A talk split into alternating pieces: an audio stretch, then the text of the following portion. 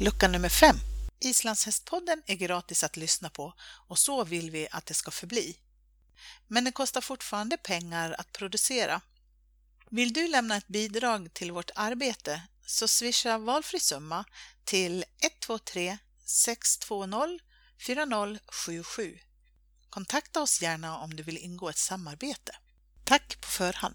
Hej och välkommen till Islandshästpoddens julkalender. Idag har jag ett porträtt av Marcus Ljungqvist. Hej Marcus! Hej Anna! Du, eh, hur uppstod egentligen ditt hästintresse? Ja, det är en liten lustig historia. Det eh, fanns häst i familjen. Min lilla syster eh, hade häst och hon hade dessutom en väldigt söt kompis. Mm. Och, eh, jag hängde efter de här två eh, tjejerna och de var ganska trötta på mig. De hade hästar och red. Och vid något tillfälle när de tyckte att jag var lite extra påträngande så tänkte de om jag lurar upp eller om de lurar upp den där eh, efterhängsna eh, Marcus på en häst så blir han säkert skrämd och eh, trillar av. Eller något i den stilen. Och, eh, eh, men det liksom slog slint. Eh, för att den ridturen eh, kan jag fortfarande minnas oerhört väl. Mm. Hur var, gammal var du då ungefär? Eh, 13 tror jag, 12-13. Ja. Ja.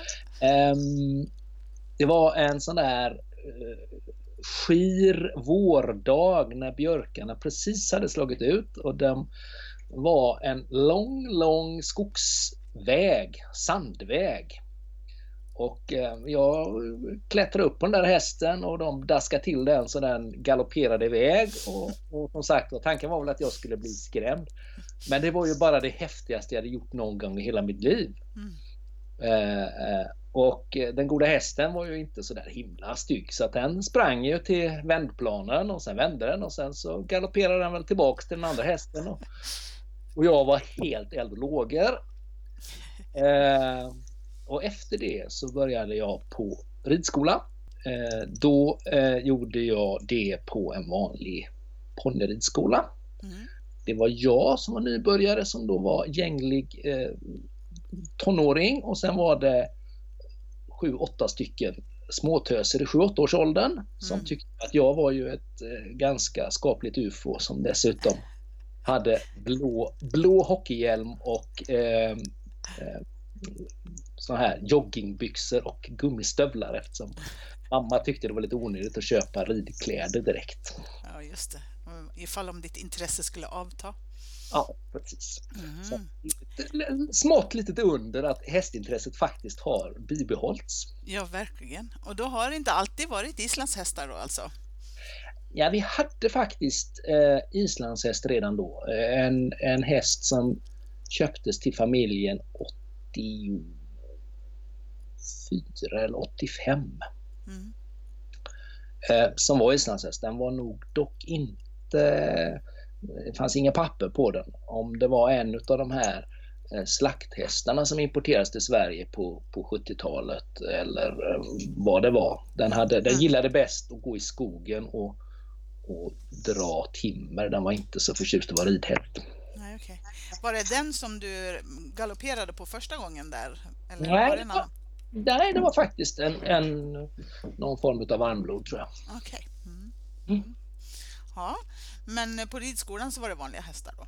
På ridskolan var det vanliga welshponnys och, mm. och där red jag i ett år och sen började jag rida på, på islandshästen hemma. Och så okay. någonstans i samma veva så skaffade eh, mamma en jag på säga, riktig islandshäst, en häst med, som importerades eh, eh, från Island och som hade eh, alla gångarter. Det hade inte den första hästen. Den första hästen gick mest i grisepass och långsam eh, hoppgalopp. Men, mm. men den, den riktiga islandshästen, Reikur, han hade fyra fina gångarter. Mm. Och sen har det fortsatt så, för du jobbar ju med hästar nu för tiden. Ja, i allra högsta grad. Ja, berätta om det.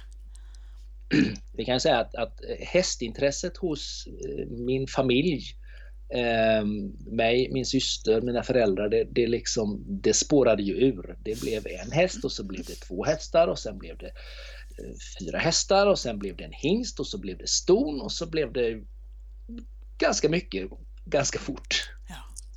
Bodde ni på. Stenholmen då också, redan då? Ja, Stenholmen bodde vi på för Stenholmen är mina föräldrars, eh, eh eller mitt barndomshem. Mm. Det var en, en, en villa ute i eh, en liten ort som heter Björboholm utan, i Lerums kommun utanför Göteborg. Mm.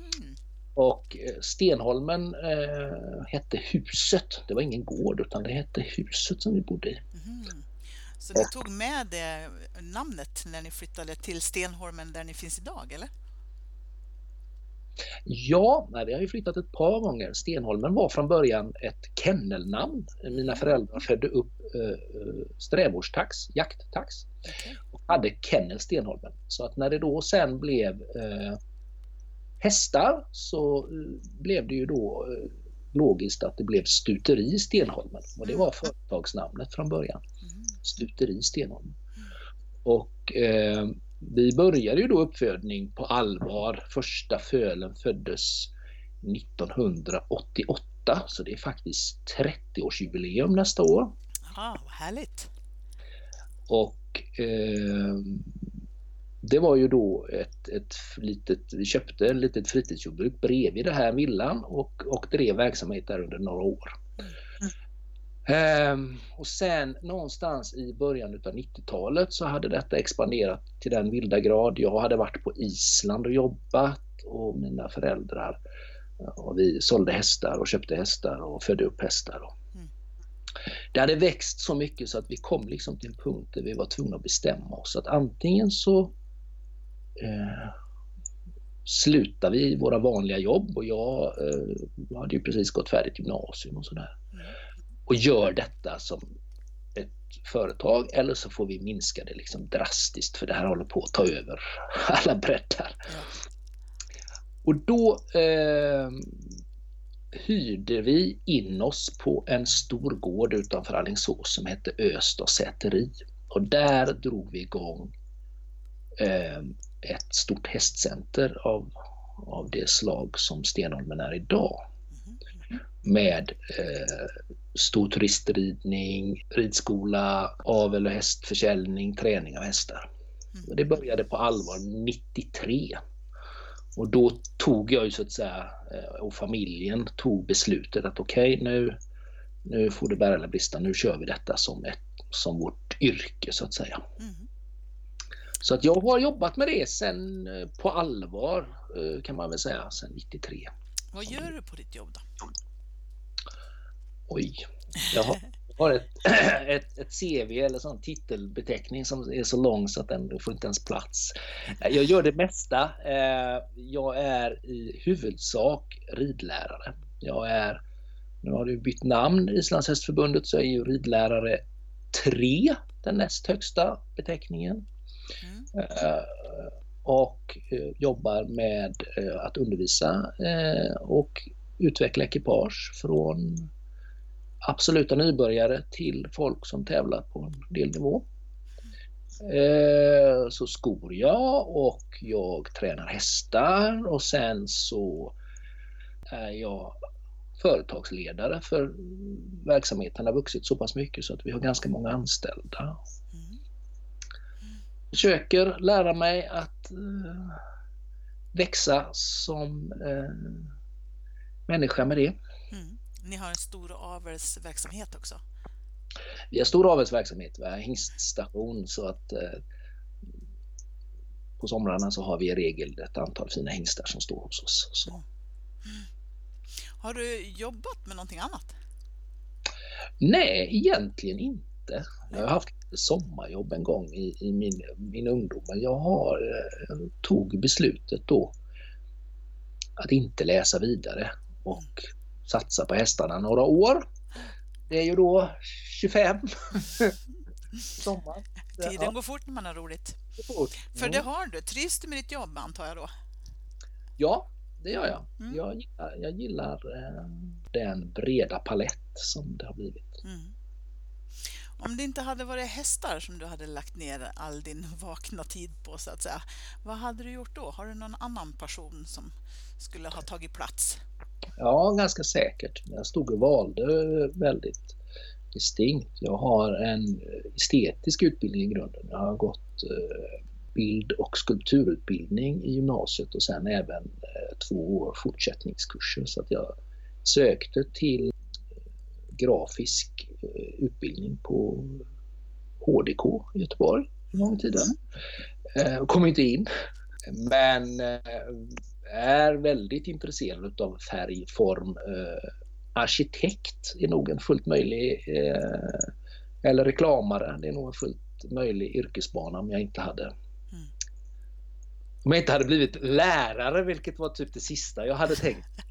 ja, just det. Ja, så det hästarna ställer till med det. Ja, sen, sen gillar jag ju eh, jag fortfarande efter 25 år som, som ridinstruktör fascinerad över interaktionen mellan människa och häst och Eh, de svårigheter som där dyker upp när man ska förena eh, två så olika varelser som en häst och en människa. Mm. Ja, jag var både tekniker eh, och pedagog och psykolog i viss omfattning. Mm. Ja, häftigt.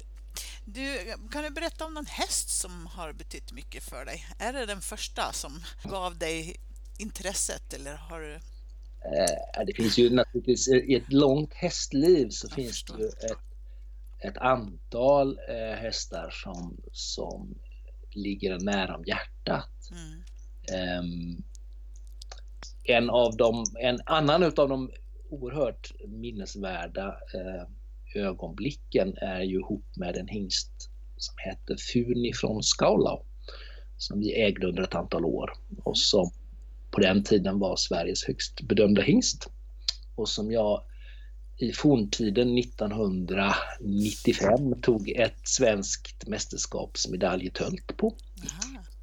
Eh, och den sommaren innan det här SM där vi vann, då hade han gått och betäckt och eh, haft paus ganska nära in på, på tävlingarna. Så att jag hämtade honom från stället han hade varit, skodde på honom och det SMet var på Häringe slott utanför Stockholm. Mm.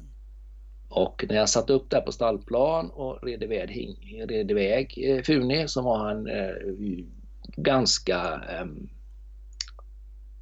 Ehm, ja, ganska hingstig och inte så kontaktbar och jag mindes att jag i den där eh, ljumma sommarkvällen tänkte ett antal gånger att vad i hela friden har jag gett mig in på? Vad är det för idioti att anmäla sig till ett mästerskap när hästen liksom inte varit riden på sex veckor.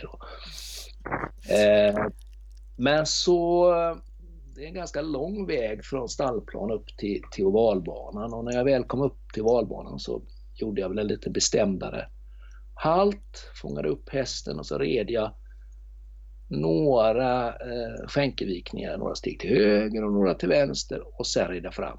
Och då, pang, så hade jag hästen där precis som jag hade lämnat den eh, sex veckor tidigare.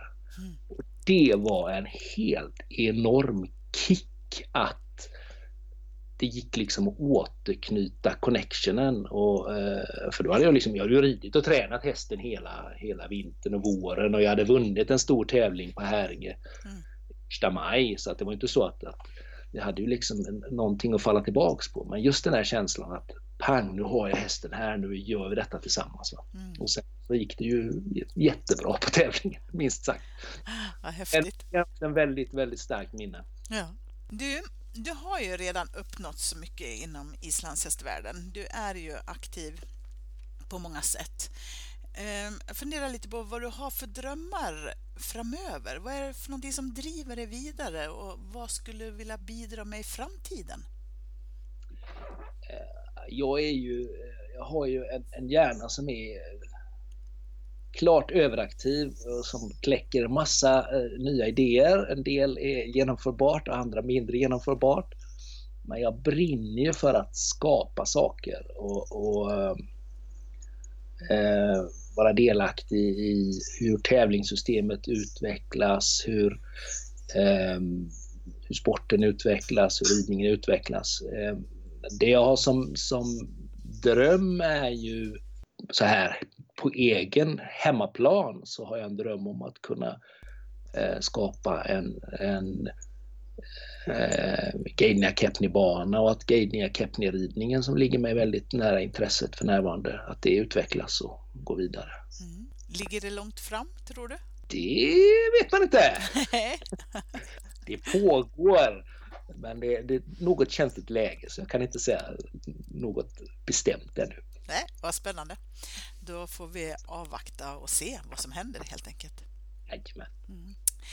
Du, stort tack Marcus för ditt engagemang. Det ska bli spännande att följa och tack för att du tog dig tid att prata med oss. Tack själv. God jul och gott nytt år på ja, dig. Samma. Islandshästpodden är gratis att lyssna på och så vill vi att det ska förbli.